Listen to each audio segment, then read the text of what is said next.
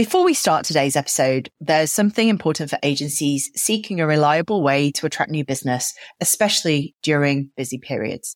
I want to introduce you to Leadflow Sprint. It's an eight week program that simplifies your marketing and consistently attracts the attention of potential clients without requiring a massive marketing budget or external sales teams. With my 17 years of experience in aiding agencies to gain visibility and new clients, this program offers a practical and effective approach to lead generation. Forget about unpredictable leads and embrace a method that works across different agency sizes. And if you're keen to learn more, you need to visit kaffeine.club slash LFS. That's K-A-F-F-E-N dot C-L-U-B forward slash L for Lima, F for Foxtrot, S for Sierra. Now let's get into today's episode. I wanted somebody who felt like an extension of my team. And I needed somebody who was nimble, um, you know, who could kind of evolve as, as we were evolving with things, who wasn't going to be too rigid, and who definitely wasn't going to be doing that old school agency kind of, you know, here is what a three month project is going to look like. We'll check in with you maybe at three points along the way. And it's like, no,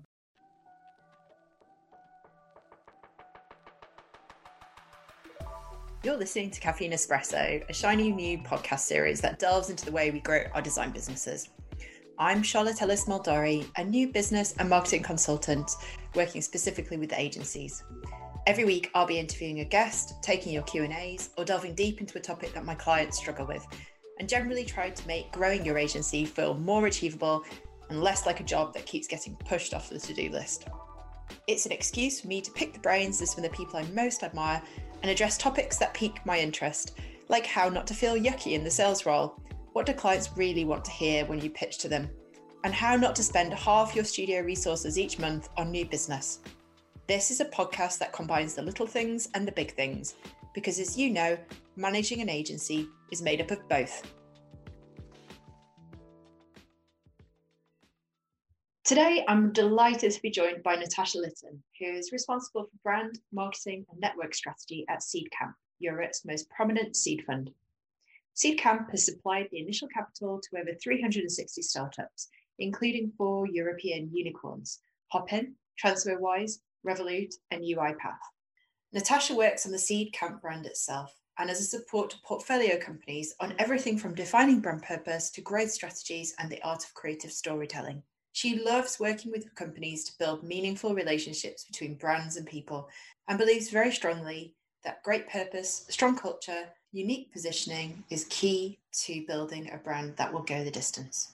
After graduating with an MA from Oxford, Natasha spent a number of years in global agencies and in house roles, specializing in comms and strategic planning before making the jump over to startup land. She's held full time CMO roles at consumer faced businesses in the food tech and FMCG sectors, so she really understands the growing pains that come with joining an early stage company. Natasha thrives off the hustle and making things grow, something she successfully achieved at Savse, building the brand into the UK's fastest selling smoothie company.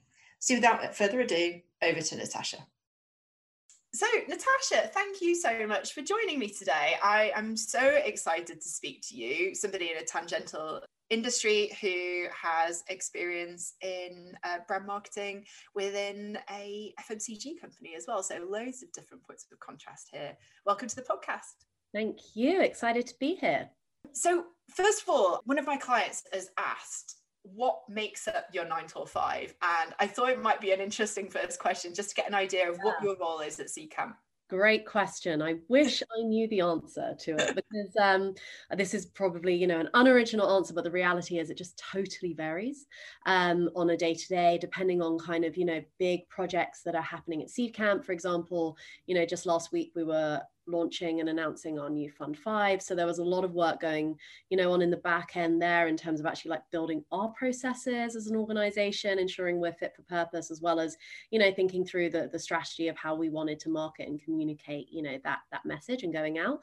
But we also have you know a huge amount of portfolio companies. So in any given week, I could have sort of 10 of them reaching out to me with anything and everything from uh, we really need an amazing marketing um, person to join us. Do you have any ideas, or how should we be thinking about even designing this process? And what what are what do you think is the right sort of profile we should be looking for right now? To you know, going much deeper in with other companies, actually thinking through their brand strategy, either running workshops for the team, or in some cases actually helping them appoint and then navigate the process with a kind of brand design or, or sort of consultancy type agency that they might be working with. Because you know, more often than not especially at the very early stage when we're investing at Seedcamp you tend to see that you know there isn't naturally that marketing or sort of brand experience nine times out of ten within the founding team. So actually have somebody having somebody who's been there who's worked with various sort of agencies both kind of in-house and you know in an agency capacity is, is pretty helpful for them. But yeah it's uh it's also just very different to be honest right now in a remote world. It's a lot more thinking around um you know process and structure that goes into the sort of support that we offer to our companies and what that looks like and rejigging or rethinking through um, some of the things we would traditionally be doing in person and making sure they're fit for purpose in a virtual first world but yeah every day is pretty different which makes it um, yeah part part of the fun i can't say i ever get bored so this is really interesting, actually, what you're saying. Um, I have personal experience of this. I used to head up the marketing at one of Seedcamp's portfolio um, companies actually and i would really enjoy coming into the Seedcamp offices in google campus at the time are you guys still there we most certainly are I mean, currently we're, we're like, guys, when are you opening this up so we can come back? Uh, yeah, still still there. Over a decade, I think now we've been there, just under, yeah. And it would, it felt like a really great contrast to be in a, a tech company which was all very remote and um, intangible in terms of how we were reaching our own customers. It was really great to be able to go to Seedcamp um, space and listen to a talk. I remember listening to an amazing talk by the chief growth guy at TransferWise. Um, no. Joe Cross, was it? No, not Joe Cross. Um, but one of the team. Head of growth. Oh man, I can't remember the guy's name. Nilan. Say again? I'm shouting out names, but yes, we're still very close to TransferWise guys, and they are still giving talks Seed amazing. I remember being like, how is somebody giving away this content? And and then just just generally being in the round tables and the discussions that were going on. And um, it was a it was a great contrast to be there physically. So I can really imagine how that's been a, particular challenge for you in terms of supporting your brands over this mm. period of time? Um, it, it, has actually had positives and, and, minuses, to be honest. Like we've gone much deeper, perhaps since you know the days when you're at one of our awesome portfolio companies and thinking around the support that we build, not just for the founders but also for their teams. So, for yeah. example, now I have like a marketing a group with 65 marketers from across all of our portfolio companies. And, and, that lives really online. And actually, it being virtual is kind of more helpful. Obviously, having those offline opportunities for them to put a face to the name and then feeling more comfortable throwing things out into that group for advice helps. But actually, I think they know that they're all there for a reason and there is that commonality that brings them together and i've definitely found it easier from a speaking perspective in terms of who we can pull um, from from being remote just like access to people is is much easier by oh, reducing yes. the barriers of, of travel but yeah. that. So um, when we're thinking about those um, those marketers within those portfolio companies that you have a pool of now and you're working closely with them, to mm. what extent do seed stage um, companies uh, within the Seedcamp portfolio have a budget for brand design? I, I mean, like none at all. Uh, no. I mean, oh, look, obviously it depends a lot on the, on the nature of the startup in question, right? And with consumer and direct to consumer and e-commerce plays, they often raise much more upfront capital as it's a given that brand and community building are going to be a really integral part of their growth, right? And that strategy. So, you know, while advocacy is the holy grail for early stage companies when it comes to acquisition, um, especially in that consumer space, you have to be thinking um, around, you know that compelling and clearly defined proposition that people want to advocate for right and that's where the sort of brand design piece generally comes in it's you know who's actually helped you frame and think through all of that stuff now the reality is that for a lot of our startups who are kind of very B2B heavy or in the kind of open source and DevOps space, spending heavily on, on brand design isn't what's going to move the needle for them. And it's definitely not my advice that that is where they're spending. That said, my advice to every single business, no matter what sector they're targeting or what stage they're at, is you absolutely have to get your foundation right in terms of really like pushing and, you know, holding yourselves accountable and questioning, you know, what is it that we stand for? Why do we exist? Why is that important? Who cares? And and all of those sort of core pillars when it comes to defining you know the brand purpose the vision mission the values and, and the tone of voice because those are integral not just in terms of getting your product to market but in hiring people to join you along the ride and getting investors and later stage capital on board. So the brand design piece i think in that early stage because the product is so often you know is, is so nascent and it's so unknown what the, the, real kind of customer need is and more often than not you're not even at a stage where you've got product market fit. I don't think big investment on brand design is useful um, from a company perspective at that stage or sort of rewarding from an agency perspective at that stage in terms of the longevity of the work you're going to be delivering. Absolutely. And do you think that i mean in that in that sense, you've answered the question about which uh, types of companies this is important to. Mm-hmm. But do you think that brand design is overlooked as a powerful asset by some tech startups? Do you mm-hmm. think there's a challenge around that? Yeah, I, I feel that started to change a little bit just as we've seen sort of more successful kind of big brand and consumer play type businesses emerging. But I think it fundamentally comes from you know to the earlier point of how few kind of experts you have within the founding team who have experience across these sort of things they just don't they have no clue where to start. And so they then fail to understand you know that whole point around how the brand underpins absolutely every element of your organization right?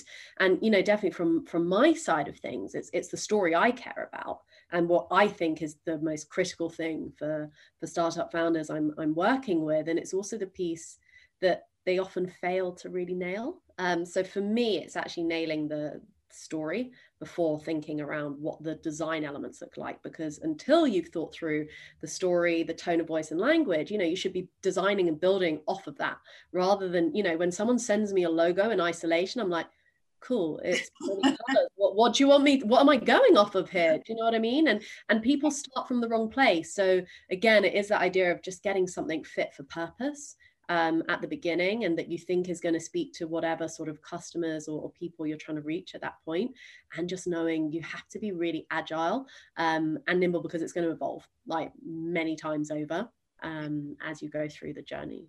As happens yeah. with all brands right?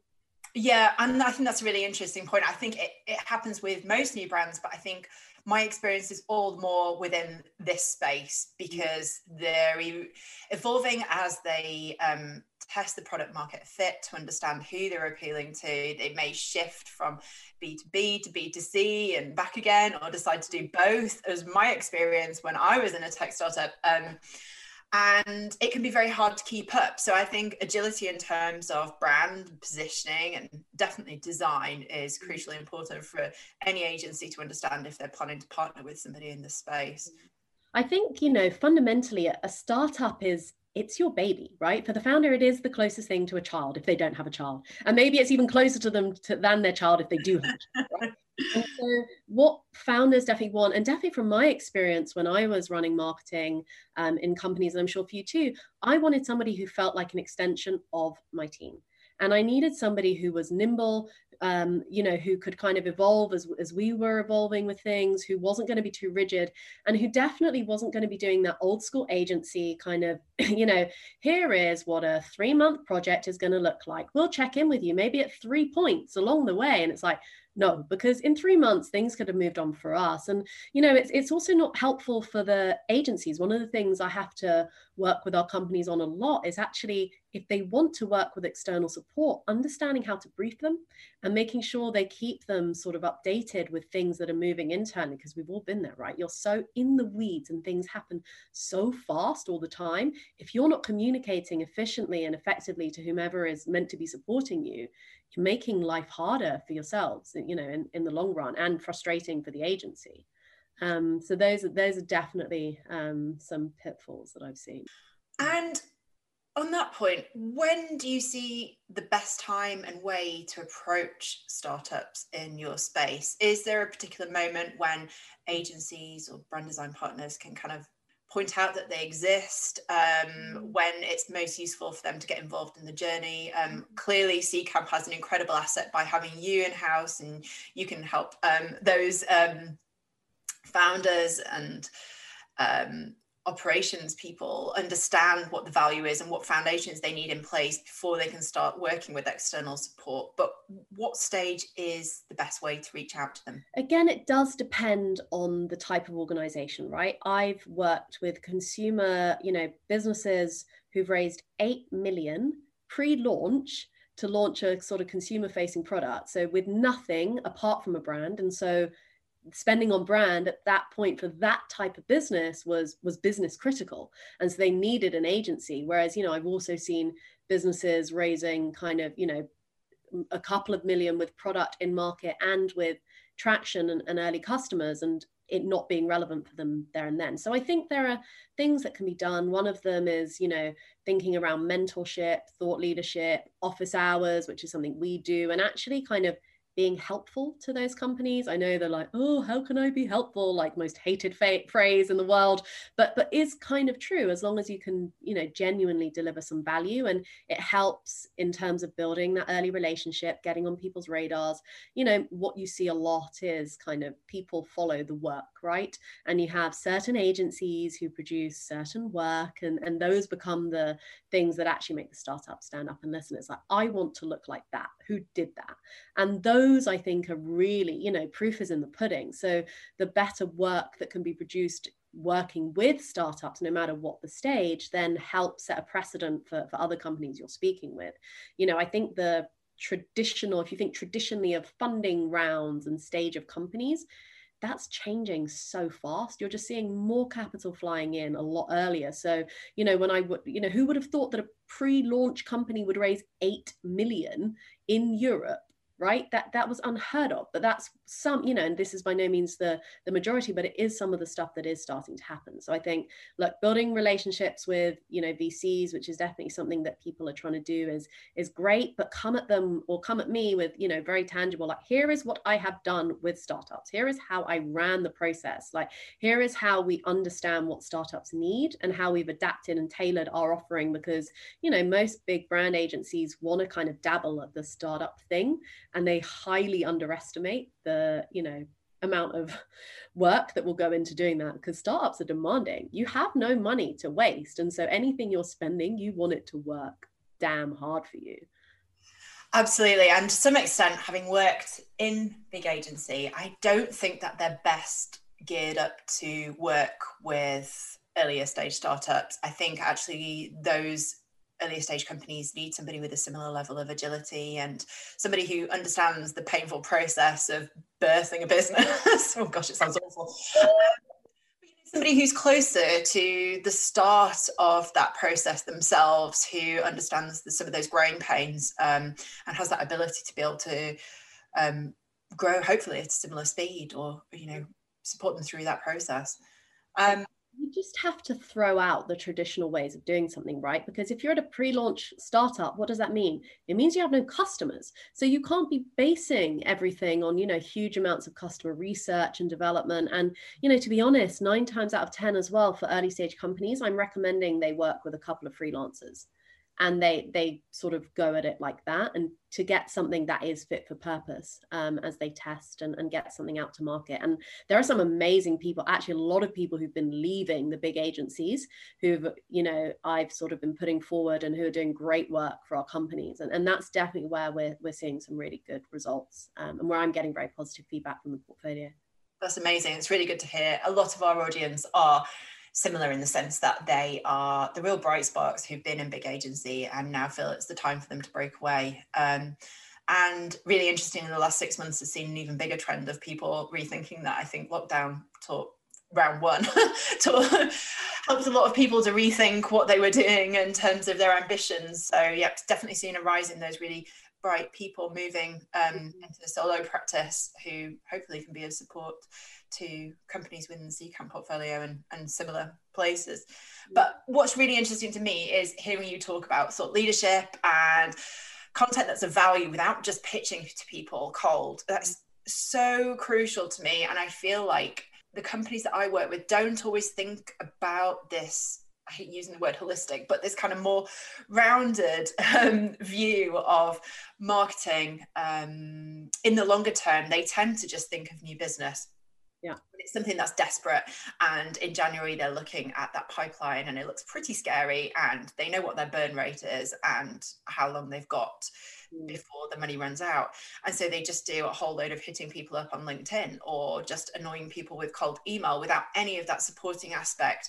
I really think there is a role for that cold stuff but i think it has to be alongside showing that you have the knowledge being really generous with mm. your experience and um, and supporting people, like you said, through office hours. I found office hours so helpful when I was in a seed camp company. Um, that's what I remember most about the experience. And those are the providers that I remember best. So why wouldn't you go through that that's process? Good to know. Yeah, I mean, it's amazing how people want to offer their support, to be honest. It's incredible. There is also just, I guess, that degree of qualification. And it's it's quite hard when somebody comes at it blind, you've not seen any work they've created in a similar space, or you know, you, you don't know what their process is and how they work with companies. And so it's definitely, you know, especially for someone like me who's who's gone through it multiple times myself and then working with certain companies and helping them navigate through the process in the here and now is, is very helpful just to kind of give me uh, you know an understanding of, of what best practice right now looks like because it's obviously you know a fair few years that i've been out the agency game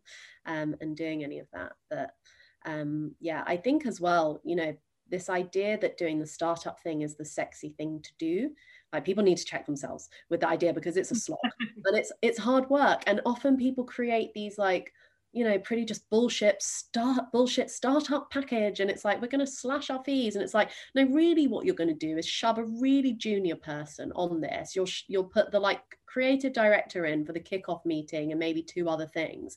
And you'll still charge them more than a decent freelancer is going to do. So you know i'm always going to make sure that you know to interrogate that stuff when it comes to actually thinking about what's in the best interests of the companies and also push agencies who ask me for my thoughts on this stuff to just you know why do you want to work with startups? Do you understand um, you know what you're going to have to put in um, comparatively and uh, yeah just making sure people are very aware.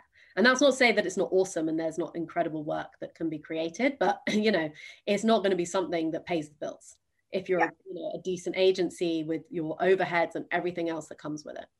And I guess conversely to what I said before, I'm actually seeing a trend with some of my bigger clients where they are investing in terms of their time rather than equity, uh, rather than money, um, to take equity from their startup or the growth phase mm. company um, mm. in order to be their design supplier and they're doing that so that they can have a part in the potential success of the company just like Seedcamp does with their um, portfolio, but also um, to give them the credentials within that particular space that allows them to win bigger clients in that mm. area. And obviously, that's something that's off limits to the much smaller design practices. Uh, but I think it's quite interesting to see how desperate some people are to work in this space. Um, and I also see them not necessarily enjoying it even when they, you know once they've been through that process so it's not necessarily rewarding so. and and that's an interesting one because fundamentally the hardest thing you can ask a founder to part with is equity is is a stake in their business and i you know and you only have to look at what was happening in the us right with the red antlers and gin lanes and, and companies like that the big brand agencies well they sort of said screw you we're building all these brands for everyone else. We're actually just going to build our own ones now because we we've got the blueprint we know how to do it. Like we're churning out all this stuff that looks kind of the same anyway let's be honest. So why not why not just own that whole piece ourselves? And you know from an agency perspective i've also definitely had agencies and sort of you know freelancers they don't really understand equity and how it works. It's not like you're getting straight up cash. There are loads of parameters around it. It's options it's vesting schedules it's like four year timelines. So this is not a guarantee and i guess you have to really if it pushes you to really interrogate a business and what you think is interesting about it and you genuinely want to be a part of it for a long term incredible. I've definitely seen people sort of try and do those for equity things. I'm actually seeing a lot less of it these days just because i think there's tension and it doesn't really work.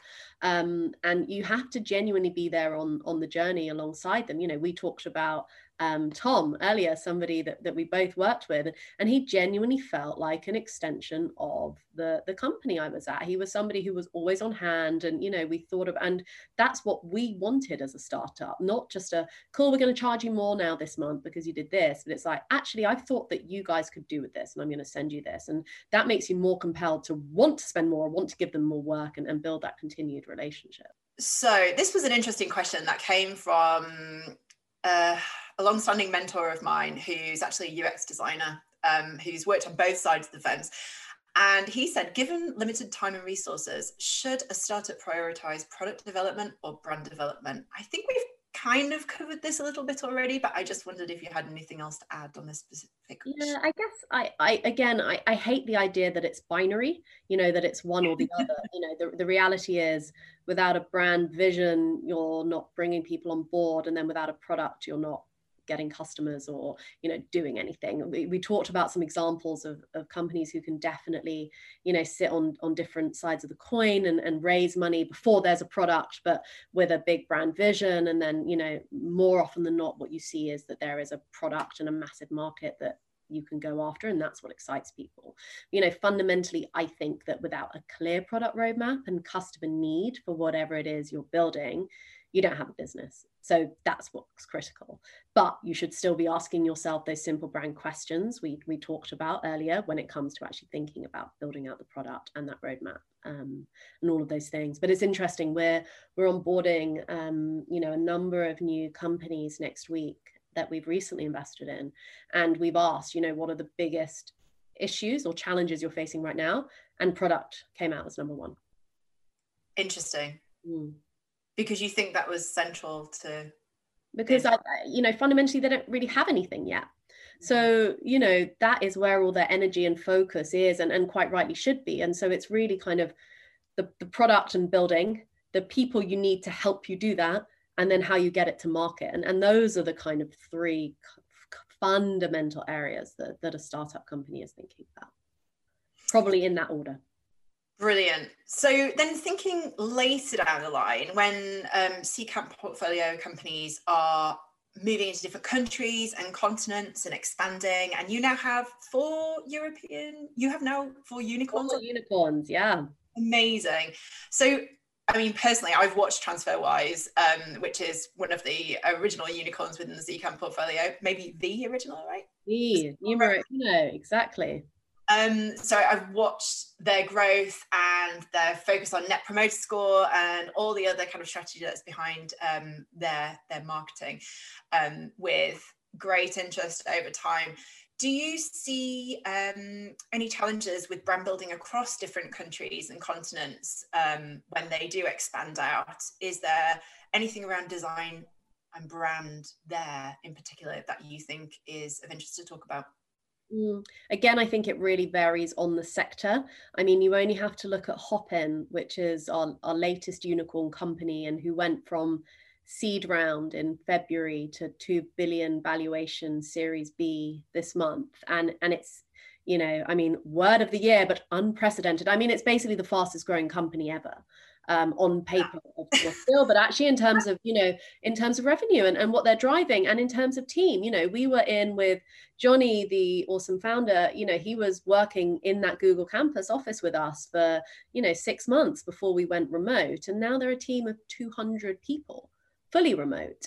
And for a business like that, which is all about you know reducing barriers and it's an online events platform so the idea that you're having to think about different you know brand design for different markets is removed for a business like that because it is about this unifying and, and bringing people together in a space that feels real and relevant to all now that is very unique to that sort of business. If I think also um, we had the director of marketing comms for Revolut, uh, which is another of our you know fantastic businesses in the fintech space, do a talk at our marketing summit the other month, and for them. It's and, and actually a trend that's being seen much more is that international expansion is, is happening much later now in startups because they're and, and rightly so they should be focusing on how they penetrate like properly deeply penetrate their core market before trying to go elsewhere and it takes a lot of effort to fully understand a you know the strategy around which markets you should be going into but then also understanding how to build and design and deal with regulatory or whatever kind of issues are, are prevalent in that market. So you know i think from a brand perspective and definitely when i've worked on global brands you know there was the hilarious moments where you try and do the global toolkit and you sort of see that mexico's doing this and russia's doing this and you're like oh wow there is zero uniformity. So th- there's definitely a need think about how a brand flexes and nuances from a i think a messaging perspective likely more than a design perspective to be honest unless there is some sort of symbol that is going to be deeply offensive in whatever market you're going into or, or sort of nuances like that. But i think it it's damaging especially in a very global world in which we live now in which there's really high movement apart from in 2020 of people around to build many inconsistencies in because then you lose that familiarity um, as you move around and, and that is fundamentally what builds trust um, with a with a brand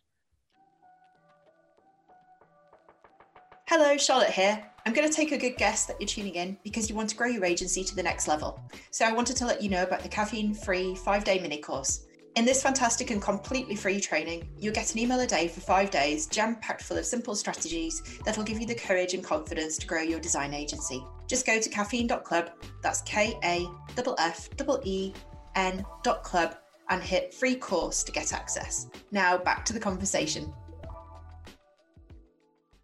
And I reckon the nature of um, the tech companies that are within the portfolio and the centralized nature in the sense that they're mostly online or the yeah I, mean, I think i'm right in saying they're all online um, as their hub there isn't really any room to um, to deviate from that market by market but i do find it interesting as companies grow and as people do work remotely and of course um, tech more than any other industry has been remote first for a longer period of time long before mm. 2020 mm. um, how you keep everybody on the same page in terms of um, those brand equities and how they're used mm. um, across multiple markets mm.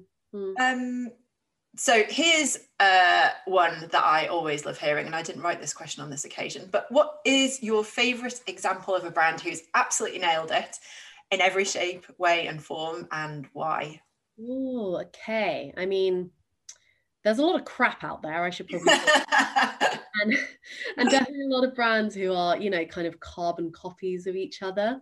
You know, built for the aspirational Instagram aesthetic, which you know I think we're all pretty bored of by now. And uh, if you think about certain consumer type of brands as well as certain tech brands who've all seen you know certain designs and then we're like we need to work with that same company and then everything's kind of soft neutral colors or primary colors and you know lowercase fonts. Um, but moving on from that brands who i love and who's nailed it. Okay where to start? Um, if i take one from the portfolio it's a company called itch.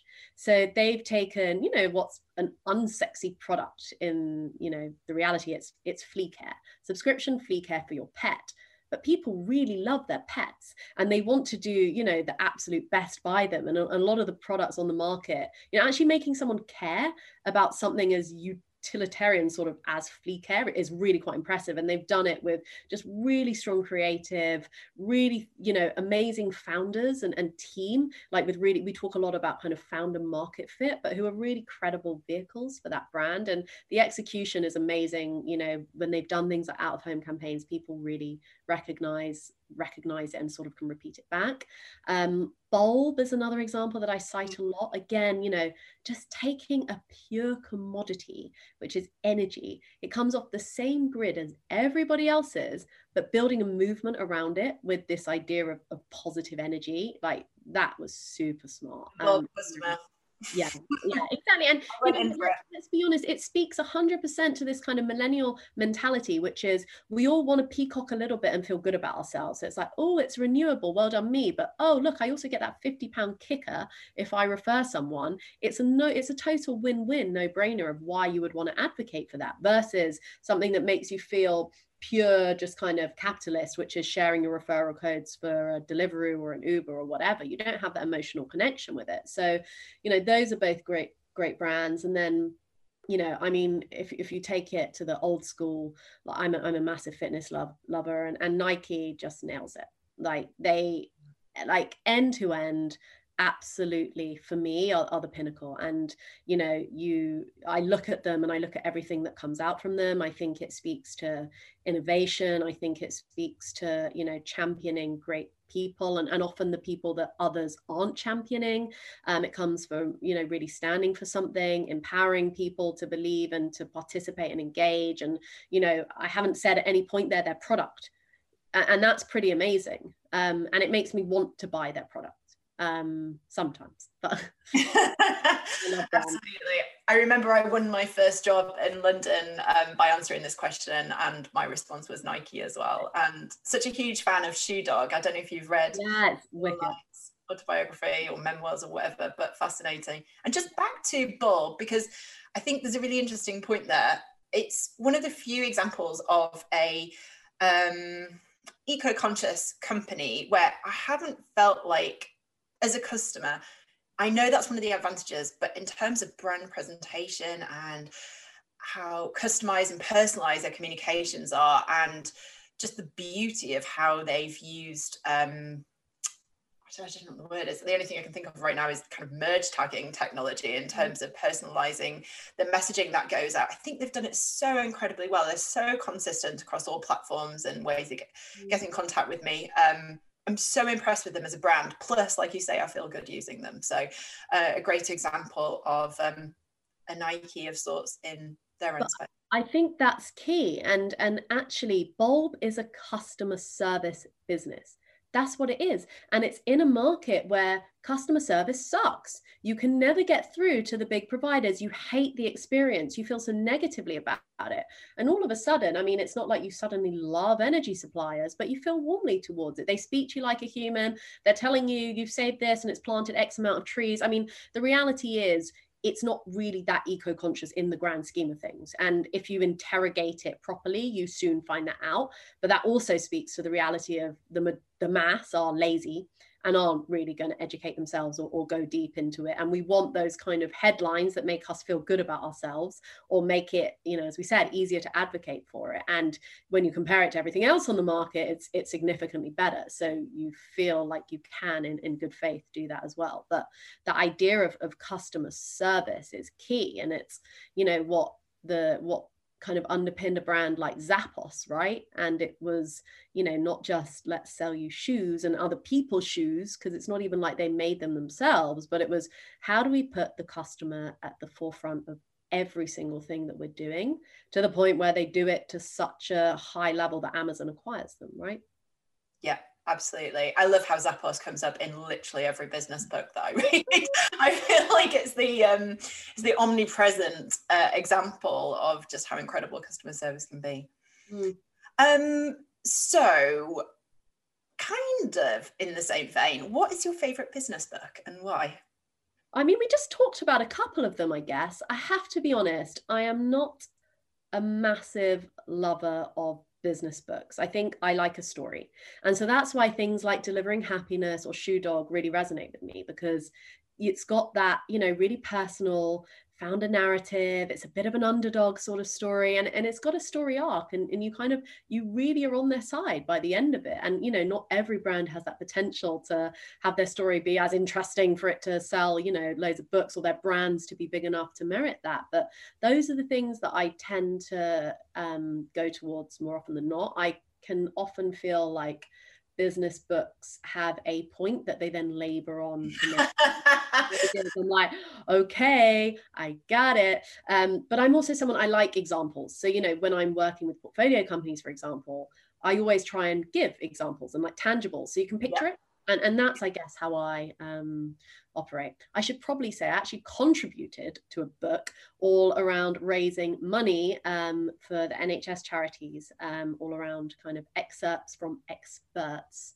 in marketing wow i said that and i thought i was going to really struggle with it but it was okay um, yeah. What's it called? Where can we get it? So it's called Excerpts from oh, Experts. Oh, sorry, All um, money is being donated to NHS charities as part of the COVID 19 appeal. And it's basically for people sort of trying to break into marketing or wondering how to deal with various things. You know some are similar type conversations we've been having today everything from you know what are your favorite campaigns to actually you know what piece of advice would you like to know now that you know if you sort of fast you know rewound to when you were starting out and all of that sort of stuff. And it's all for for a good cause. I think you can get it on wordery. Um, yeah. I will send you a, a, link to that. Brilliant, and I will include that in the show notes. And uh, just back on business books, I was listening to one of my favorite podcasts the other day with a couple of very cynical old guys um, who discuss everything marketing and new business. And they so rightly said that the way you should approach a business book is to read the introduction and then go to the last chapter, and that'll be pretty much everything you need to know. And I cannot count the number of books on my shelf where I've got to like chapter three, maybe 30% mm. through, and felt like, okay, I'm just reading the same thing five times over. Yeah. I mean, I loved, I'm a massive hip hop and like music fan. So I liked Ben Horowitz just simply because I was like, oh, I know what reference that lyric. He's he opened each chapter with with references and like lyrics from different hip hop songs. And I was like, oh, I like that song. And then I basically just had that song in my head for the entirety of whatever was I went on to read. So uh, yeah, it's another reason I love Tim Ferriss's books, like Tool of Titans, Tools of Titans, as mm. well. You know, where he just basically does a summary of all the smartest people and what they would recommend. Just like you said before, what would they like to have known yeah. 20 years ago um, in their career? So yeah, the um, I'll take the highlights any day of the week. um, and final question. Who should get in contact with you and when? I anticipate you don't want to be bombarded with design agencies so is there a way you recommend that they um, interact with you? So i guess you know i love knowing about cool work that's being developed but i also just don't you know have time to meet every single agency i wish i did. The easiest thing you know we have certain things like our founders pack that is somewhere where we provide discounts and offers and sort of recommend preferred suppliers and demonstrate kind of benefits they've created specifically for Seedcamp companies. People who are willing and up for offering things like that are always great. And just back to the idea of kind of you know what have you done and, and what consideration have you put in around the portfolio? So, i.e., we've just worked on X brand, which makes me think of X within the Seedcamp portfolio and similar challenges. Or, you know, here is how I would think through a problem that this current brand is facing that I've seen on your blog. And here's how I would design this or, or whatever. And, you know, I by no means want to create more work for people, but it's also quite hard just on a meeting. It's like, yep, you're nice. You seem great. I'm sure you've done awesome stuff but you know i don't know the ins and outs of, of how you're going to work with the company without sort of spending more consistent time you know with your experiencing that. So yeah stuff stuff that makes it very easy to share. You know the reality is most of the people who our startups work with are people that get recommended via the portfolio. You know we have a, an internal comms uh, portal with a thousand founders in it um, and that's a pretty impactful way to get visibility but it also comes from having done the work for one of them to get recommended. So i appreciate it's that kind of chicken and egg um, but often it's probably best to go direct to the company rather than by me. If you think you no, but for real like if if you yeah, know you see our companies on our website if you think you can help them and there's a real need get in touch with them Absolutely. And if you're serious about getting involved in the startup world, then you do need to have a more customized approach. You need to have a reason to get in contact with them because if you feel it's too much effort to write a customized email to that founder, you're going to find it a hell of a lot more effort when you win that project and um, have to work in an agile basis with that company. So get used to it. Very well said. well, thank you so much for your time, Natasha. I really appreciate it. I know how busy you are. Um, I think this has probably been a really welcome introduction for a lot of our audience into how to best partner with companies like the Seedcamp portfolio. Thank you so much. Thanks for joining us for another episode of Kaffeine Espresso with me, Charlotte Ellis Moldari. If you like what you heard, please do subscribe wherever you get your podcasts so you can raid our past episodes and be the first to hear our new ones. And if you really liked it, please leave a review. Until next time, keep focused and keep growing because one thing is for sure the world needs more creative problem solvers just like you. Just before we wrap up, I want to touch on a crucial opportunity for your agency's growth. As a creative agency, your primary focus should be on delivering exceptional work not getting bogged down in sales and marketing. And that's where Lead Flow Sprint comes in. It's an eight week program designed to streamline your lead generation process, bringing in a steady flow of potential clients to you. No more struggling with the ups and downs of trying to gain the attention of new business. Our program includes hands-on support, including direct input on your copywriting, ensuring a bespoke approach to your lead generation needs. No more feeling stuck in the feast or famine cycle. Our real time support included direct feedback on tasks like copywriting helps you to bid farewell to inconsistent leads and embrace a lead generation system that's tailored to your unique needs. Visit kaffeine.club slash LFS. That's K A F F E N dot C L U B forward slash L for Lima, F for Foxtrot, S for Sierra.